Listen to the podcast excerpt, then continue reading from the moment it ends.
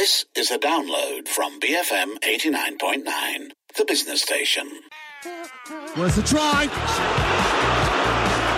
And he's always prepared to give it a go. Off the ball on BFM 89.9. Hello, I am your host Cam Raslan on Off the Ball here today on BFM and our two pundits. We're going with two up front today. Uh, he is wearing a West German t-shirt from 1974. He is Kishan and Sundaresan. and expose be like that, Cam. Hello, hello, way. guys. It's a great shirt. It's a great shirt. And our other pundit, Leeds United not playing this week actually, but he'll be he'll be uh, he, therefore he's not committed. He is Arvin Sidhu. Everyone. I'm just here with a simple black and black t-shirt. That's all. Simple black. Simple black. Yeah. Okay. So um, today's show is going to be FA Cup semi final, Premier League, and some Premier League previews for the coming week. So we start, guys, with um, another scintillating match between the two top teams in the country, in the uh, the English England country. at Wembley, and the result was Manchester City 2, Liverpool 3. When you've got two great teams like this playing, Arvin, it's, it's going to be down to minor mistakes. And yet, Manchester City were also able to perform an incredibly huge mistake. I think when Pep came out post the Champions League game and said that we're in trouble, uh, I think this was kind of evident in the first half display. Um, let's not take anything away from Liverpool. I thought Liverpool were fantastic on the first half, really. Uh, but this was a City team that um, it was a changed City team. Um, they had KDB on the bench, they had Rodri on the bench. Um, but I have to point out before we go into the game, there was some disgraceful booing by some of the City fans when there was a moment of silence for the Hillsborough disaster victims. So I thought every club has got its own set of idiotic fans, but those were evident on the weekend. Um, but this really, for me, showed that as much as we've talked about Man City spending so much of money, which they have, there is a genuine lack of depth in that squad. On that day itself, Riyad Mahrez was the only substitute that they could use from an attacking standpoint. Um, Pep focuses on having 17 or 18 um, pros and then the rest of them academy players.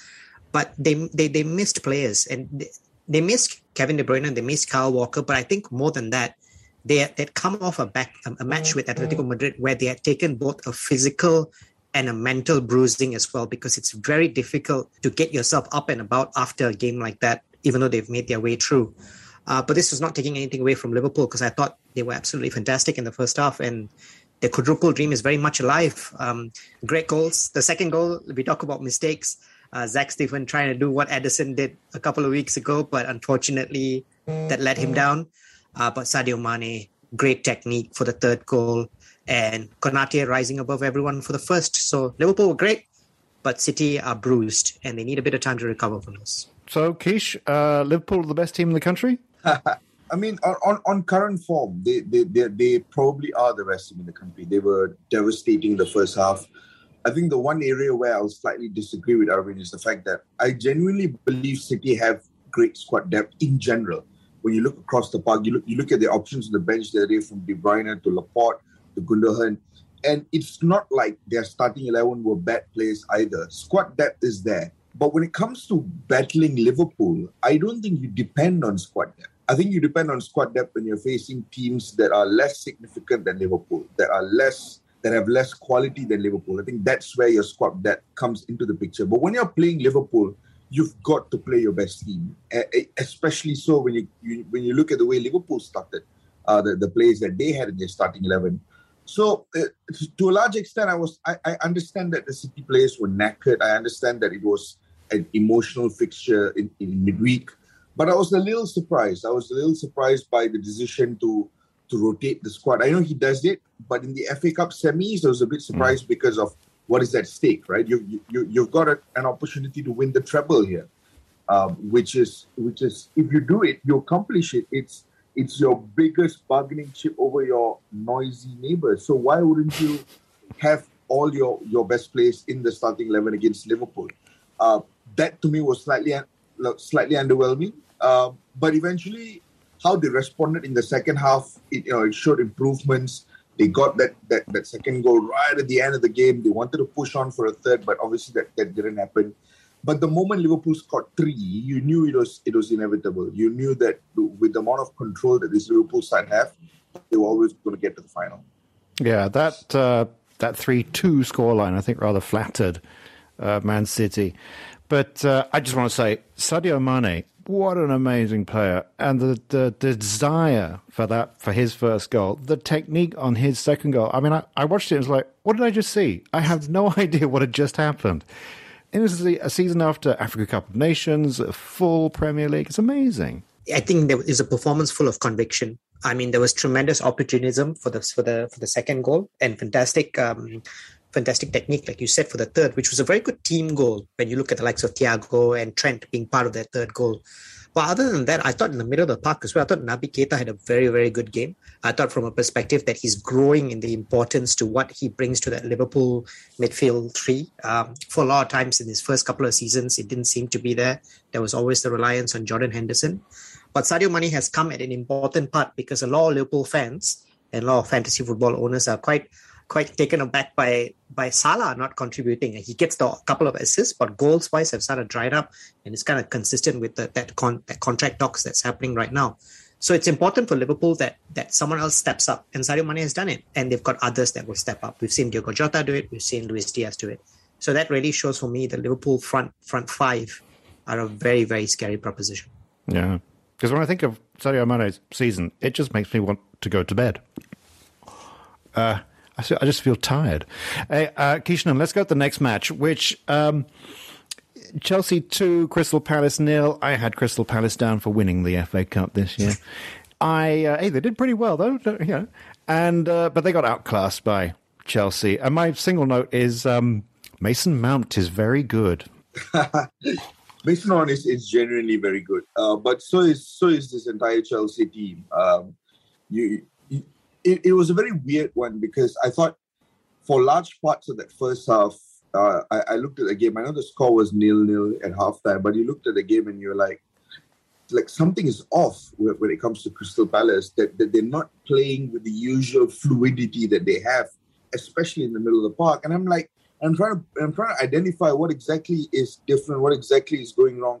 And then you realize, oh yes, Conor Gallagher isn't playing and he can't play because obviously he's on loan from Chelsea, right? And it is one of those things in football that really, really just genuinely, um, for the lack of a better word, it sucks because it, it's this is a kid who who has been at the core of this Palace team. He's been a fundamental part of Patrick Vieira's setup. He's been so crucial to them coming this far in the, in, in the tournament, doing that well in the Premier League. And, and, you come to the semi-finals, you're playing at Wembley. It's one of the biggest games uh, that a football player in England could reasonably aspire to play in, uh, and and yet he couldn't, and and it, it was a real shame, uh, and and I felt that his absence, whether we like it or not, had took a bit of a toll on Palace's overall stability. Because they, they, they still did well. I think they still tried to create chances, but I think he's because he's like an energizer bunny right in the middle of the park with his constant running and and pressing and his movements off the ball. And when you don't have have a player like that, um, I think you suffer a little bit. And ultimately, I think Palace genuinely suffered last night um, in the absence of Conor Gallagher. Yeah, he's had a remarkable season, has Conor Gallagher. Uh, Arvind, uh, very quickly, do you want to add anything on uh, this uh, this match? Uh, I mean, Palace played their hearts out for most part, but they were undone by two quick fire goals. I mean, there were mistakes the back. Uh, Tyrick Mitchell giving the ball away for the first one, and then the second one, Timo Werner with some good play with with Mason Mount. But I think what, what, what we have to kind of acknowledge here is the incredible record that Thomas Tuchel has when it comes to reaching finals with Chelsea. I mean, I think right now, I think it's like six finals within the space of the 15 months that he's been there, which is quite a step. So he sets out his team to win. Um, and the second time, they've got a domestic final against Liverpool. They played themselves in the in the Carabao Cup. Now they'll go up to themselves in the FA Cup. Uh, so it makes for some interesting reading. Um, Liverpool obviously won the quadruple, but this is Chelsea's only chance left of a trophy, and you expect them to kind of go all out. But Palace take nothing away from them. Fantastic season. Vieira is up there probably in the shortlist of three of the manager of the year. So for me, they've done really, really well this season. You know, in olden times, uh, a Chelsea manager winning a cup would mean for sure being sacked um, and being replaced. But in new times, Thomas Tuchel might well be the manager of Chelsea next season as well. Uh, we move on, and we're going to be looking at some of the Premier League matches that happened over the weekend here on Off the Ball, BFM 89.9. captain, leader, legend. Off the ball on BFM 89.9. Off the ball, BFM 89.9. We're looking at the Premier League matches that were played. And now, Keishnan, uh, as a Manchester United fan, we've been having you on and you've been upset and etc. with performances. But now you have a chance to shine and praise Manchester United when they finally beat the mighty Norwich City, who are top of the Premier League. Oh, no, sorry, I'm holding the sheet upside down. Um, but still, Ronaldo with a really good hat trick, and he scored a free kick. I, I didn't know he did those anymore. Yeah, I think his first free kick in like what a couple of years, and it's also his only his. I think since he left Real Madrid or since his final season with Real Madrid, I think he's only scored like three or four free kicks, including the one in the 2018 World Cup as well. So it's one of those things that's not not exactly a part of his uh, weaponry or arsenal anymore. Um, but but ultimately, it was a game in which we made it difficult for ourselves. Right? It, it's it's it's not really it, and it wasn't surprising. Um, we, when you looked at the starting eleven, we, we know that prior to this game there were injuries to Fred and McTominay. And as much as we, you know, we could say a lot of things about those two, especially McTominay, but the reality is these two individuals are the only number six or number four defensive midfielders we have in the team.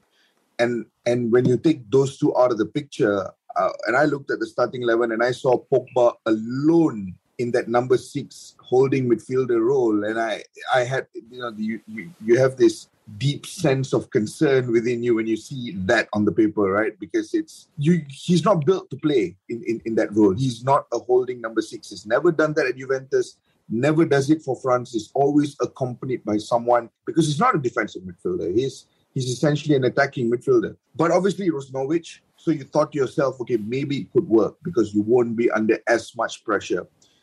But uh, ultimately we won. But I just want to point out that if you look at a lot of the chances we conceded, and even those two goals that we conceded, I know a lot. A lot of people would would for the first goal, a lot of people would would blame Maguire. For the second goal, a lot of people would would say that Victor Lindelof was ghosted very easily. But ultimately, if you look at a lot of the situations, I think these situations would be prevented if there was a credible holding midfielder in that team because the credible holding midfielder would make off the ball runs that would allow your give your centre backs a bit more protection. They would drop in to cover certain gaps that your centre backs are leaving from to go and push on to attack some other place. So it's it's it's all a positional thing, and and at the moment there's not much you can say about Man United that is fresh, that is new, because week in week out we're seeing similar issues, and these issues will have to be sorted out in the summer. So, if you were a, a, a, an advisor for Ten Hag over the summer, and the way Manchester United recruits people, you could become. I mean, everyone seems to be. Um, who would you Who would you choose as this holding midfield? At this point, Cam, I would just get anyone because we've needed it for a while. We've needed it for a very, very long time now. Uh, we've not had a, a, proper holding midfielder in a while and and we needed one two seasons ago. We needed one last season. We needed one this season, but we haven't got it. You look around the market. Obviously, my number one pick would be the guy that Paul Pogba currently plays alongside for the French national team. I think he'll be exceptional. Aurelien Tchouameni, who plays in, in, in Monaco, he'll be incredible. Um, you get me Boubacar Kamara, who plays for Olympique Marseille. He would be great as well. There's obviously Yves Bissouma, who plays for for Brighton in, in the Premier League. He's exceptional. Um, I mean, there's also uh, Arvin's favorite player, Kalvin Phillips, who plays in Leeds United, uh, that's being linked with United at the moment, not saying anything. But my point is that options are there. It's not like holding midfield is, is a position where the, the, there is a, a gap in the talent market or something like that. The options are there. And if you look beyond England, look, I like Declan Rice, I love Kalvin Phillips, but I also know that there's this thing called the English tax where you know, you sign a player from from Leeds or West Ham, you're probably going to pay 120 million, 150 million to get them on board, which I think is pointless because that same amount of money you could pick up three to four great players outside of the Premier League. If you look at smaller markets like the French league, like the Bundesliga, like the Belgian league, and they're great signings to be able to to be obtained there. So the options are there. I just hope we go out and get someone in the summer. Okay, so, so the summer transfer window could be fun. Hey, uh, Arvin, you're a little, uh, you, you, know, you're, you're professional and you're, you're balanced, and, and, you don't have to say we when you talk about Manchester United. What do, what do you think? I mean, one, I guess, you know, Norwich put up a good fight. Norwich are doomed. Manchester United, I mean, they they won and they had some some. It was a great show, wasn't it? I think Kish made some good points in terms of them not having that personnel because when you could see the runners that Norwich could run at the defense of United, someone someone who's a real battler in the middle of the park would have helped because they would have cut those attacks out. Um, I thought United attack wise seemed to have a bit more fluidity than they've had in the recent weeks. They were much better compared to when they were against Everton, for example. I thought Anthony Elanga was quite good as well for, for, for helping out. Uh, Alex Telles with a good assist as well. So moving forward is is something which they seem to have a bit more than defensively. And obviously, they need to sort out in the summer what do they do because besides the defensive midfielder, they need a young out and out number nine. You cannot depend on a Cavani that's going to leave and a Ronaldo who's, who's at that age. You don't need Ronaldo to be dragging you out of these situations. We remember this, these goals against Norwich. We remember the goals against Spurs. And for me, he Harry Maguire has the captaincy. But for me, when I look at this United team, Ronaldo is the captain for me. He's just the captain without the armband because he's the one that drags them out of these situations. So they've got a summer where they need to get recruitment right. Um, but Norwich went there to play. I mean, let's not take anything away from them. They know that they're doomed. They're seven points adrift from safety, uh, but they went there and they, they have a, they, they had a real good real good go. And at one point when it was two two, Milot Rashica had a really good chance, but it was a fantastic save from David Gea as well. And Tim Krul could have done a bit better for the Ronaldo free kick, in my opinion. But United were good for their for their value. They you expect them to beat Norwich, and they have. So hat trick, 60, 60 hat tricks for Ronaldo. I mean, hmm. the numbers. After a while, you just forget the numbers because they're hmm. so astronomical. Yes, it it yeah, it's remarkable.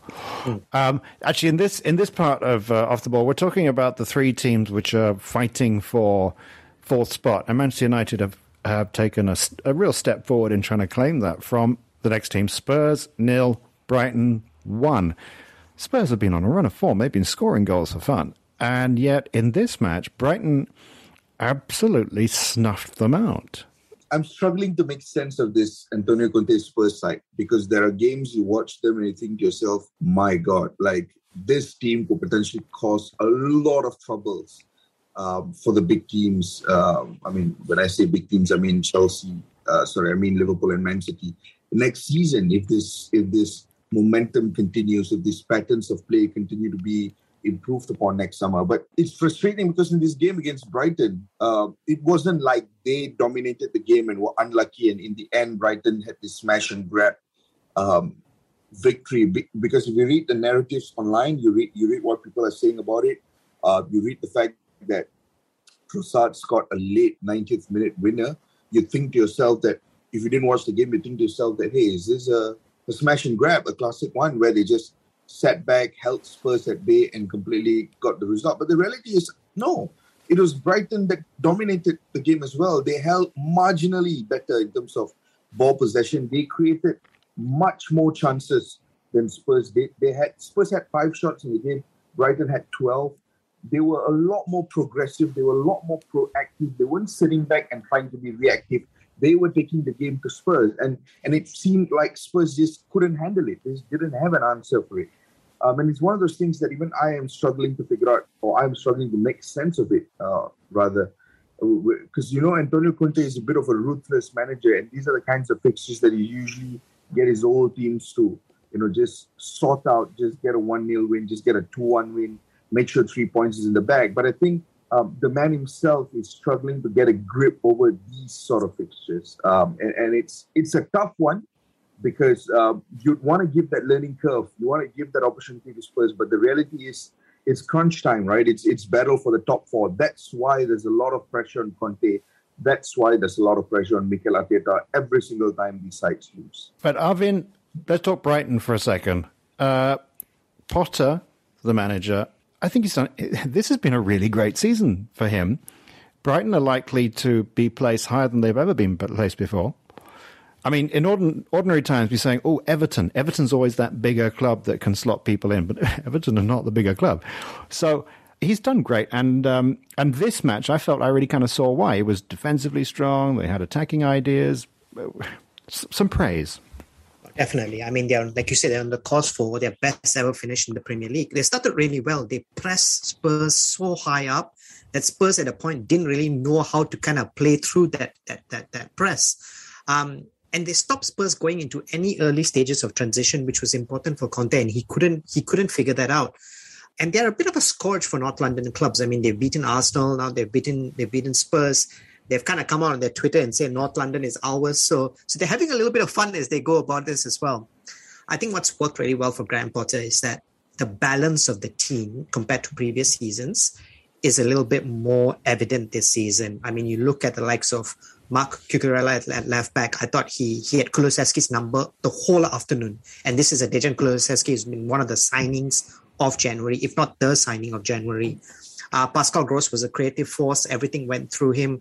Enock Mwepu as well in the middle was doing really well. So there's all these little stories that are happening in Brighton that are really well. And let's not forget when when early part of the season, when Rafa Benitez was let go at, at Everton and before Frank Lampard came in, there was the talk of Graham Potter and he said, nope, I'm committed to this project. I'm not going to the Everton the job. So that kind of tells you where those two clubs are right now in terms of their journey. But eventually, you would think Graham Potter, because of his style of his play, the way that he wants football to be played, he will be picked up by another team that gives him a little bit more resources to kind of go out and, and do things. So until then, Brighton have got a manager that will constantly keep them up in the division, and that's all that they require. Uh, uh, uh, another South Coast team caused trouble for uh, another London team, and that fight for fourth spot. Southampton won, Arsenal nil. Great goalkeeping from the the Southampton keeper, but I don't know. Arsenal were trying to be Arsenal, and it, it didn't seem to work. I, I, I, I was not impressed. There's a combination of, in my opinion, there's two things, two things that are severely affecting them, and, I, and it's it's very interesting because when, when you see a sites like Arsenal that go on this this prolonged excellent form and then they just crumble, it's one of those interesting situations to to try and figure out uh, what are the variables that are potentially causing this. And when you speak to a lot of Arsenal fans, I think you can drive it down to two major points, right? I think first and foremost, the, the, the team balance has been completely lost with the absence of Thomas Partey and the absence of Kieran Tierney. And I'm not saying that Arsenal are a team that depend on two individuals, but Arsenal are a team that for that prolonged period of good form depended on this perfect balance, all these individuals in their right positions. When you talk about Kieran Tierney at left back, it is not so much about what Kieran Tierney does as a left back going forward, making those crosses. It's not just that. It's also about Kieran Tierney's relationship with the centre backs. It's about Kieran Tierney's relationship with the defensive midfield, which in this case was Thomas Partey, and even he is no longer available. These relationships, these understandings form a fundamental part of the balance that Arsenal had while they were on the excellent run of form. And when you lose that balance, when you lose that, that ability to retain those understandings and that balance, you suffer. Because the players that have come in to replace these two individuals are Nuno Tavares, who is number one, very different to Kieran Tierney in terms of how he plays as a left back. But number two, he's vastly inexperienced when compared to Kieran Tierney, and his relationships with all these different players significantly is different. Um, and, and, you look at the other guy that comes in in in, in defensive midfield is Sambi Lokonga, who's who I'm a big fan of, but but he's not Thomas Partey either. For large parts of the season, he played alongside Thomas Partey, uh, but now he's being asked to play alongside Granit Xhaka, which is not the easiest of things to do as well. So you've got that situation, and on top of that, Ken, you've, you've got this other situation where this uh, the failure to replace Aubameyang uh, it, it, it's not to insinuate that Arsenal don't have goal scoring abilities, but they're depending for goals on some of the youngest players in the teams, like your Martinellis, to your to your Bukayo Sakas, to your Odegaards. Sorry, not so much Odegaard. He's not exactly young, young, but like my point is that over dependence on these certain groups of players for goals is coming back to to haunt them, because Lacazette is clearly struggling to form. They're trying it out with Eddie uh, who isn't the most prolific goal scorer, you could say. And, and, and like like we saw against Southampton, 23 shots but zero goals. Um, it's not like they're struggling to create chances, but they're struggling to, to, to convert a lot of these chances. So it's, it's, it's a frustrating one, really, for Arsenal fans because they look very good for a very long time this season, um, but it's all unraveling at the moment. Mm. So very quickly, you two, uh, who is going to? Which team is going to get the fourth spot, the Champions League spot? Uh, oh, Kishnan. This is really tricky. Obviously, I want. I mean, obviously, you know, you, I've got a soft spot for United, and obviously, I want United to get get it. But um, at this point, I genuinely think Spurs are still good value to, to get the first one. Arvin? Yep, it's for me, it'd be Spurs as well. I think Arsenal's. Uh, I think Arsenal. If you started the season, you give them Europe, they would take it. Doesn't matter Yep. Europa League, they would have taken it. So I think Arsenal have to look at the bigger picture. Yes, they've been on a great run of form, but they, it would be an achievement for them. And United, for me, it's just a lot of uncertainties and a lot of things that will come back. And they've got to play Liverpool next. So for me, Spurs. Oh, okay. Something Spurs fans don't usually hear. but uh, in a moment, we're going to be looking more at the middle of the, the league and to- talk about some, some clubs we, we don't talk about enough here on Off the Ball BFM 89.9. because whilst he's there, it's been very difficult for other clubs to get near them. He's that good. Off the ball on BFM 89.9. And we're back with myself, Cam Raslan, Kishan Sundaresan, and Arvin Sidhu. And now, Arvin, uh, we haven't talked on, on or off the ball about Newcastle for, for ages. I feel like they haven't played any matches. So Newcastle 2, Leicester 1, and this was a Newcastle transformed. Uh, St James's Park was absolutely buzzing. Uh, whereas in the past, recent times, we've they've sounded so dour. dour. Um, what what has happened? Is it is it the new players or is it the new manager or the new money? What is it? it it starts off with the new money. Let's look at let's not put anything behind it. It starts off with the new money because it creates a buzz around the club that there's a very very bright future because of the amount of resources that they're going to have moving forward. Uh, but then it came down to the manager getting his recruitment right in January, which he did really really well.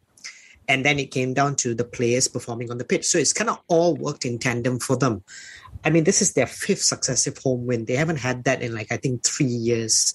So to have that consistency at home and building St James's Park to be a bit of a fortress is key for them moving forward, and they've done that. This was a team that was twentieth, I believe, during Christmas around there, and now they're pushing. They're not there yet, but they're pushing potentially for a top ten finish. It's that turnaround is is uh, is quite remarkable, and you take it, you put it down to the manager because the buck ends kind of starts and ends with him. So for me, Eddie Howe has done fantastically well. And even to the point, I was reading the match day program for Newcastle on this day. They had Bruno Guimaraes at the front. He was the main they, they spotlighted. It's like they could have predicted that he was the one that was going to come and get them the three points. So a lot of good things for Newcastle. They're going to stay up. And now it's really the matter of who do they bring in at this next transfer window because they're going to be active. But for me, I think you need to kind of manage expectations. You're not going to get the top tier players. You're not going to get the likes of the Haalands or the Mbappes. You can have all the money in the world, but it doesn't work that way. Players join projects. This is a very exciting project, but it's going to take them a while to get to Europe in the first place. And then even if the talk of considering to challenge, it's going to take a while. I don't even think so. Eddie Howe is that manager to bring them to that level. I think he's kind of a transitional manager to the next big name that will come. So Newcastle fans just need to kind of manage the expectations. There will be better players that come in, but it will take a good few years to get to where the ambitions that they want to be at, in my opinion. It must be weird, though, Kishnan, to be to, to know that as a player or indeed as a manager that you are a stepping stone, you are a transition to something else. That at some future point there will be the Pep Guardiolas and the Kylian Mbappes, and uh, and you're just helping them on to get there.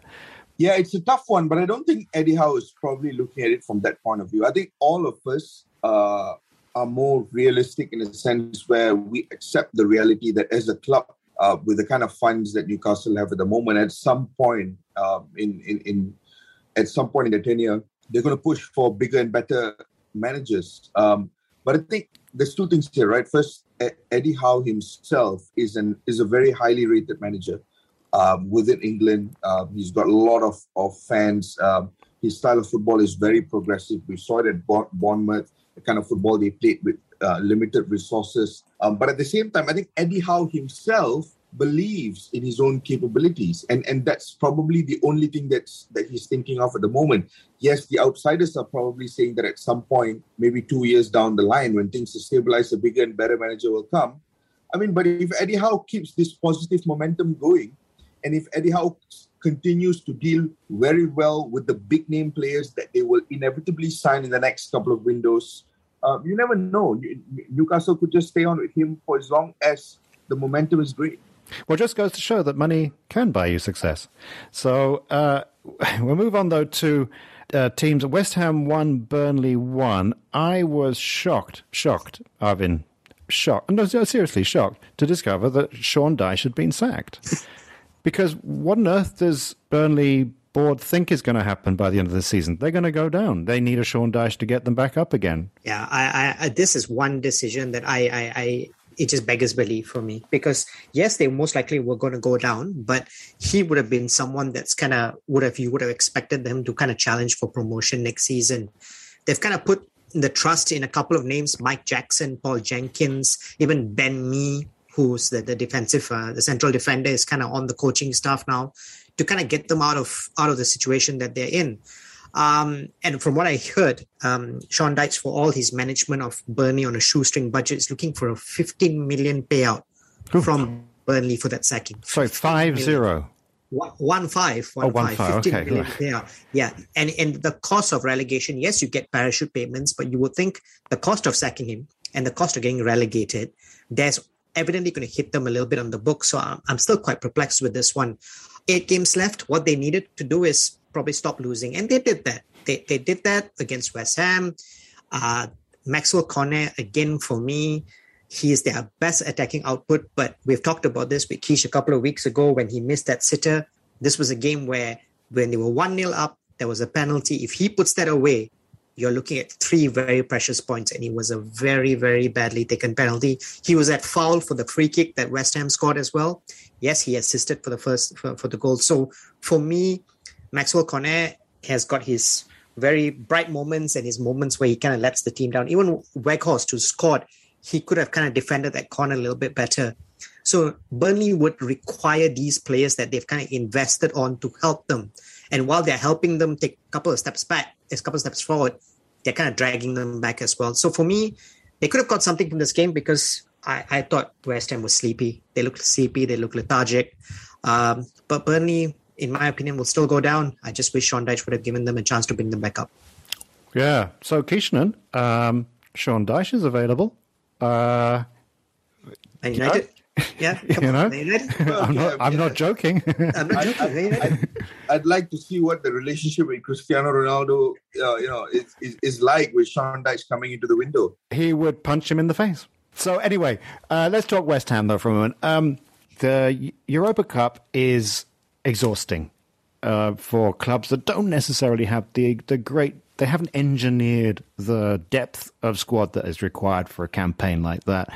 Are they paying the price for that? I mean, they they've really lost fourth spot, and they were not very impressive in in this match. Uh, understandably, though, I think West Ham fans themselves would excuse even even if West Ham had lost this one.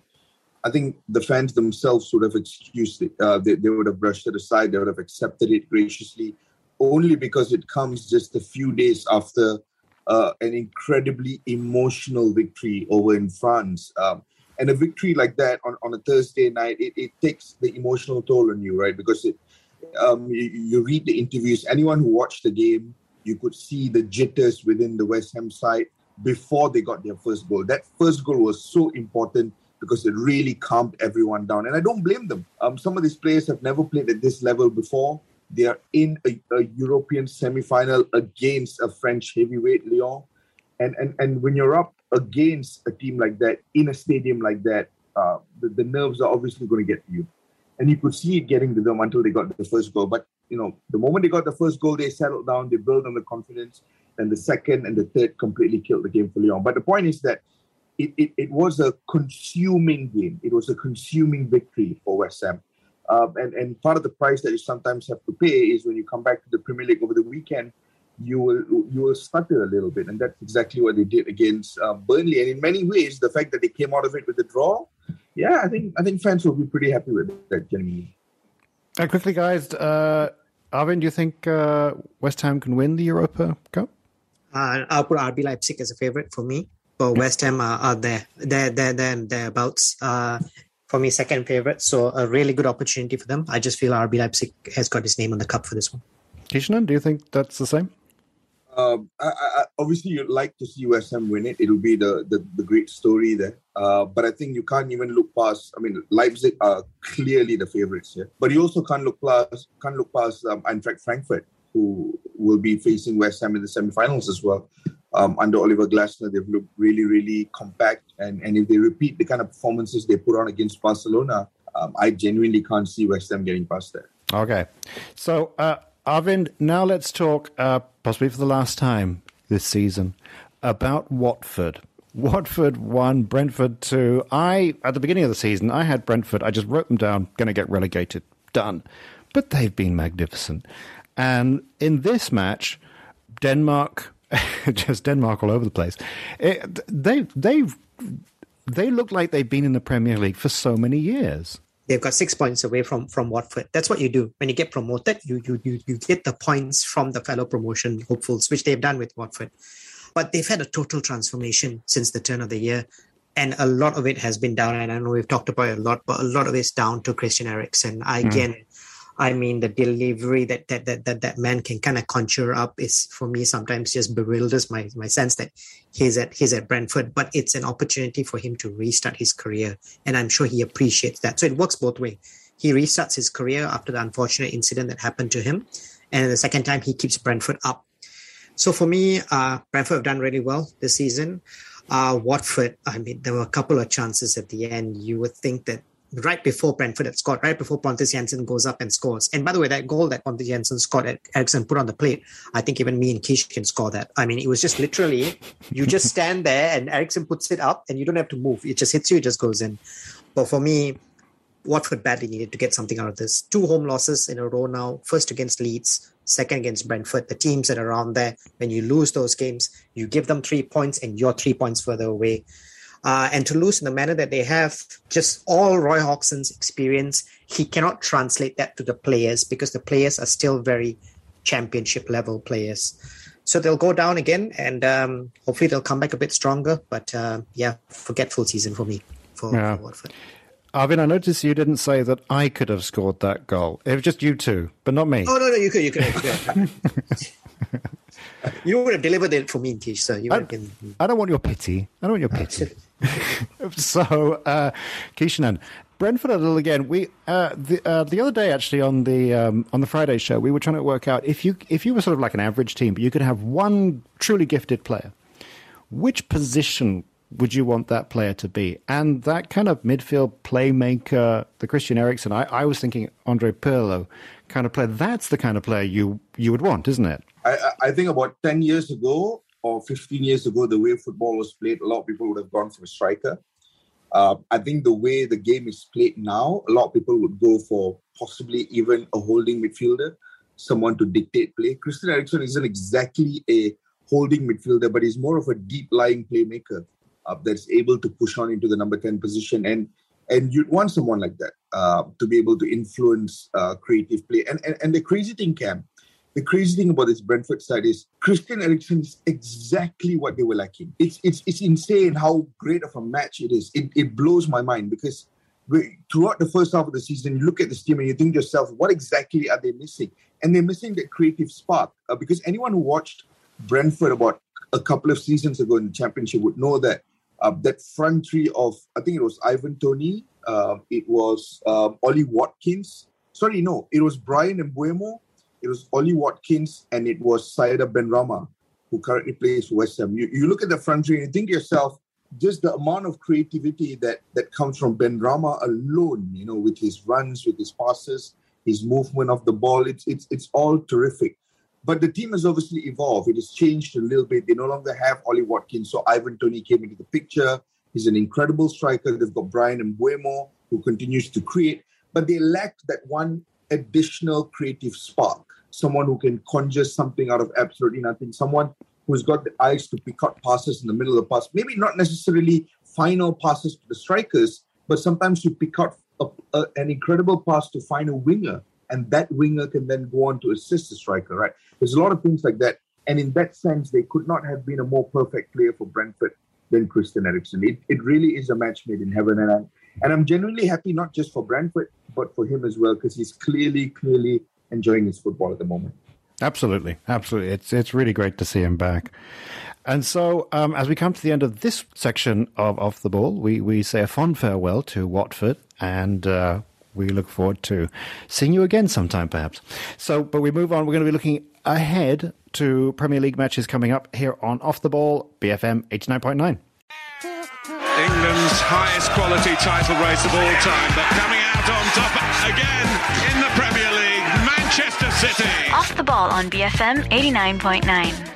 Welcome back to part four of Off the Ball. And now we're going to be looking forward to some really quite interesting um, uh, midweek matches that will be happening in the Premier League. The big upcoming match this week would be well, it used to be a big. This used to be a big upcoming match. I don't know if it is now. It happening at Anfield. It's going to be Liverpool v Man United. Keish, um, are you feeling confident that this magnificent Liverpool team can be beaten? No. Oh, refreshing realism though. No, it's, that. it's as simple as that. And, and I'll tell you why, Cam, because in the past, in the last two seasons, even when we weren't exactly the greatest team, even when we had significant struggles under Ole Gunnar Solskjaer, I think the one thing that was always clear was how Solskjaer was going to set up against bigger teams. He would always sit back a little bit and aim to push on the counter attack. And if you looked at and if you look at Solskjaer's records against against the big teams in the last two seasons before he got sacked, there were multiple wins over Man City. There were even victories over uh, Liverpool as well. Um, and in, in a lot of these games, the pattern of play is similar. You you play your Rashfords, your Martials, and your at that point obviously Mason Greenwood, but he's not there. But even in the absence of of Greenwood, um, which for, for for for for very valid reasons at the moment, back then you had um, Daniel James as well, who could who could run defenses ragged with his with his incredible work ethic and pace. And you had this clear style of football that you play against big teams. Against small teams, United struggled, but against big teams, you know how they were going to play. And that style of play often got them the result because big teams would push against United, and then when United break with pace, they sometimes struggle, and somehow we sneak in victories against these big teams. So back then under Ole, you, you, you knew you were going to be the underdog in these big teams, but you could always sometimes get this feeling that hey, maybe a win is you know it's quite possible here because of the way you know we could set up. But this current United team don't have that. The moment we signed Ronaldo, we lost the ability to do that. The moment we let Martial go on loan, we lost the ability to do that. Um, Rashford is struggling with form. Mason Greenwood is being Mason Greenwood. That this team no longer Daniel James was sold to Leeds United, obviously. So this team no longer has the capacity to, to be as devastating on the counter attack as they were um, last season or the season before that. I'm not saying that we can't counter attack at all, but not as devastating as we were in the last two seasons. So I can't imagine us doing that against Liverpool because this is an incredibly matured Liverpool team um, with a lot to play for, with a lot of confidence. Um, on on their shoulders, FA Cup finalists, they're into the Champions League semi-finals uh, they've already won uh, the, the League Cup. In they're pushing for the Premier League title. It's it's worlds apart at the moment. And and honestly, if, if we get a draw out of this, I'll be happy. And uh, from Liverpool's perspective, Arvin, uh, they're going to field a full strength team for this, aren't they? This, I mean, it's been an exhausting season, and there are so many more matches to go. But they're going to throw everything at this one, aren't they? They will, because for them, uh, it gives they they play before Man City, so it gives them a chance to go above Man City with a win. So for me, they, they, they, I think even with a draw based on the goal difference, I think they would go above Man City. So for me, they're going to go out and get this. The only thing that I could see a potential spanner in the works for Liverpool on this is if there's any club that wants to stop Liverpool's march towards that 20th league title, it's Man United. If they believe in the history of that club, these group of players will say it's been a bad season, but we can stop Liverpool at getting to that 20th league title. That's the only thing I can see yeah. for Man United salvaging something. But other than that, it's very tough for Man United in this current predicament and currently how well Liverpool are playing. Let's change it around a bit. Kishnan, Chelsea versus Arsenal. This is an important match, and I'm not that Chelsea are going to lose their third spot, but Arsenal could really start and really must start uh, pushing for that fourth. But I, I looked at the stats, and Arsenal have not won at Chelsea since 1903. Yeah, I, it's it's it's. I, I I honestly can't see past Chelsea for this one. I think um, there is a sense of togetherness about this Chelsea team at the moment uh, that that that has come out of all their trials and tribulations this season. Uh, I I think that they dropped the ball a little bit against Real Madrid in the Champions League first leg. Uh, but the the response after that against Southampton, especially against Real Madrid in the second leg, um, the way they played against Palace yesterday, um, there is a sense of togetherness about this Chelsea team, um, and, and and there's a part of them that feels uh, that feels that uh, this is like one it's, it's like one final opportunity to do something because no one knows what's going to happen to Chelsea in the summer. There's a lot of question marks. Nobody knows. Um, will they be bought over? Will the new owners be as financially affluent as Roman Abramovich? Uh, will will players uh, leave the club in, in, in large numbers? So no one knows what's going to happen to Chelsea in the summer. And I think that that uncertainty is is a very important catalyst towards uh, bridging this sort of togetherness in the moment, right? It's it's right now. No one is thinking about maybe not necessarily thinking about Chelsea next season. I think everyone is kind of a lot more focused on what they can achieve now, what they can do now, uh, and, and, and it's it's probably something that that will give them the edge over Arsenal because. Um, I, am not sure if Kieran Tierney or Thomas Partey will be back for this one, and, and in the absence of them, and the absence of a credible striker up front, it's very difficult to imagine uh, Arsenal causing problems for Chelsea in this game. Yeah, it is. It is difficult. And Arvin, actually, I don't know what the uh, situation is with the um, ownership issues. I believe the bids are in. Um, yeah. Yeah. And and Kishan raises a very interesting point. Yeah, it could be a very different landscape at uh, Chelsea next year. I mean, people could leave. I mean, how much Saudi Arabia already owns Newcastle? They haven't got that money anymore they they I still think whoever the, the, the, prospective owners of Chelsea are still very wealthy individuals. Whoever I know the Ricketts family has pulled out of it, uh, and that's to the happiness of the Chelsea fans because they've come up with some some quotes in the past that hasn't shown a very inclusive way of running an organization. But the prospective other buyers that they have have got a lot of money behind them. It's just a matter of I think everyone Chelsea fans, if you ask anyone, Thomas Tuchel for them is literally gold they, they, they want to maintain him regardless of how the season ends. Even if they lose the FA Cup final, Thomas Tuchel needs to remain at Chelsea. And that's what every Chelsea fan wants. But with owners, you don't know because they dictate with the man that they want at the helm. So things could change a lot. Um, so it makes for a very interesting summer for, for Chelsea. We would we wouldn't have said that probably two years ago, right? Newcastle looking forward to a transfer window in Chelsea thinking about a transfer window. So knows how mm. much things can change in football over time. Yeah. Well, speaking of things changing in football, um, I think this is a, a, fascinating match. I'm looking forward to this one actually. Everton versus Leicester. Everton have, well, they've given themselves a chance. There's a bit of a gap, Keishan. They, they, they, they have a greater chance of survival, win or lose, I guess. But it's still really important for them to put on a good effort. And Frank Lampard is not a very good manager. um, yeah, I, I, think from Everton's point of view, that, that victory over Man United will obviously be a catalyst for an improved uh, confidence. But I think ultimately they cannot completely just bank on what they did against Man United because that was a very disjointed Man United side. Uh, it's not like Everton had to play their guts out to get to get a great result that day. I think um, against Leicester they will be tested a bit more. Um, the one good thing is, and and, and I know even Des Corkill will continue to drum this, which is the fact that every game that Everton play at Goodison Park is the one that they've got to win. And they've got more than enough to be able to win those games. This Goodison Park is an incredible venue in terms of how loud it can be. Um, like for example, a couple of weeks ago when when Everton had that capitulation against Burnley in midweek, if that were played at Goodison Park, I don't think it happens. I mm-hmm. I, I, really don't. So I, I think this time around, it's a midweek game again. It's it's it's at night, but they're playing at home. They're playing at home. They're playing against the Leicester side that is that has also had you know its own sets of uh, struggles this season. So this these are the kinds of games that you would want Goodison Park to be able to just push you and get you over the line in terms of acquiring the three points. So you think that they will win? Yeah, so I don't really think Frank Lampard is, is a great football manager either, but I think that there's enough quality in that team and there's enough heart and soul in Goodison Park to be able to get them over the line against Leicester. Yeah, yeah.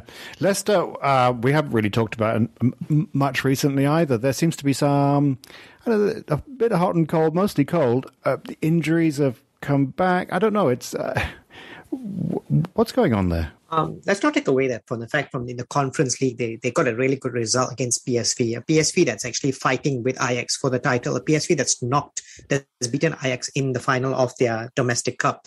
So in Europe wise conference league, they they they seem to have kind of put a little bit more effort at the expense of the league. Like you look over the weekend, the likes of Harvey Barnes, the likes of James Maddison they were all on the bench. They were all on the bench. Yes, obviously rotation is important, but they were on the bench.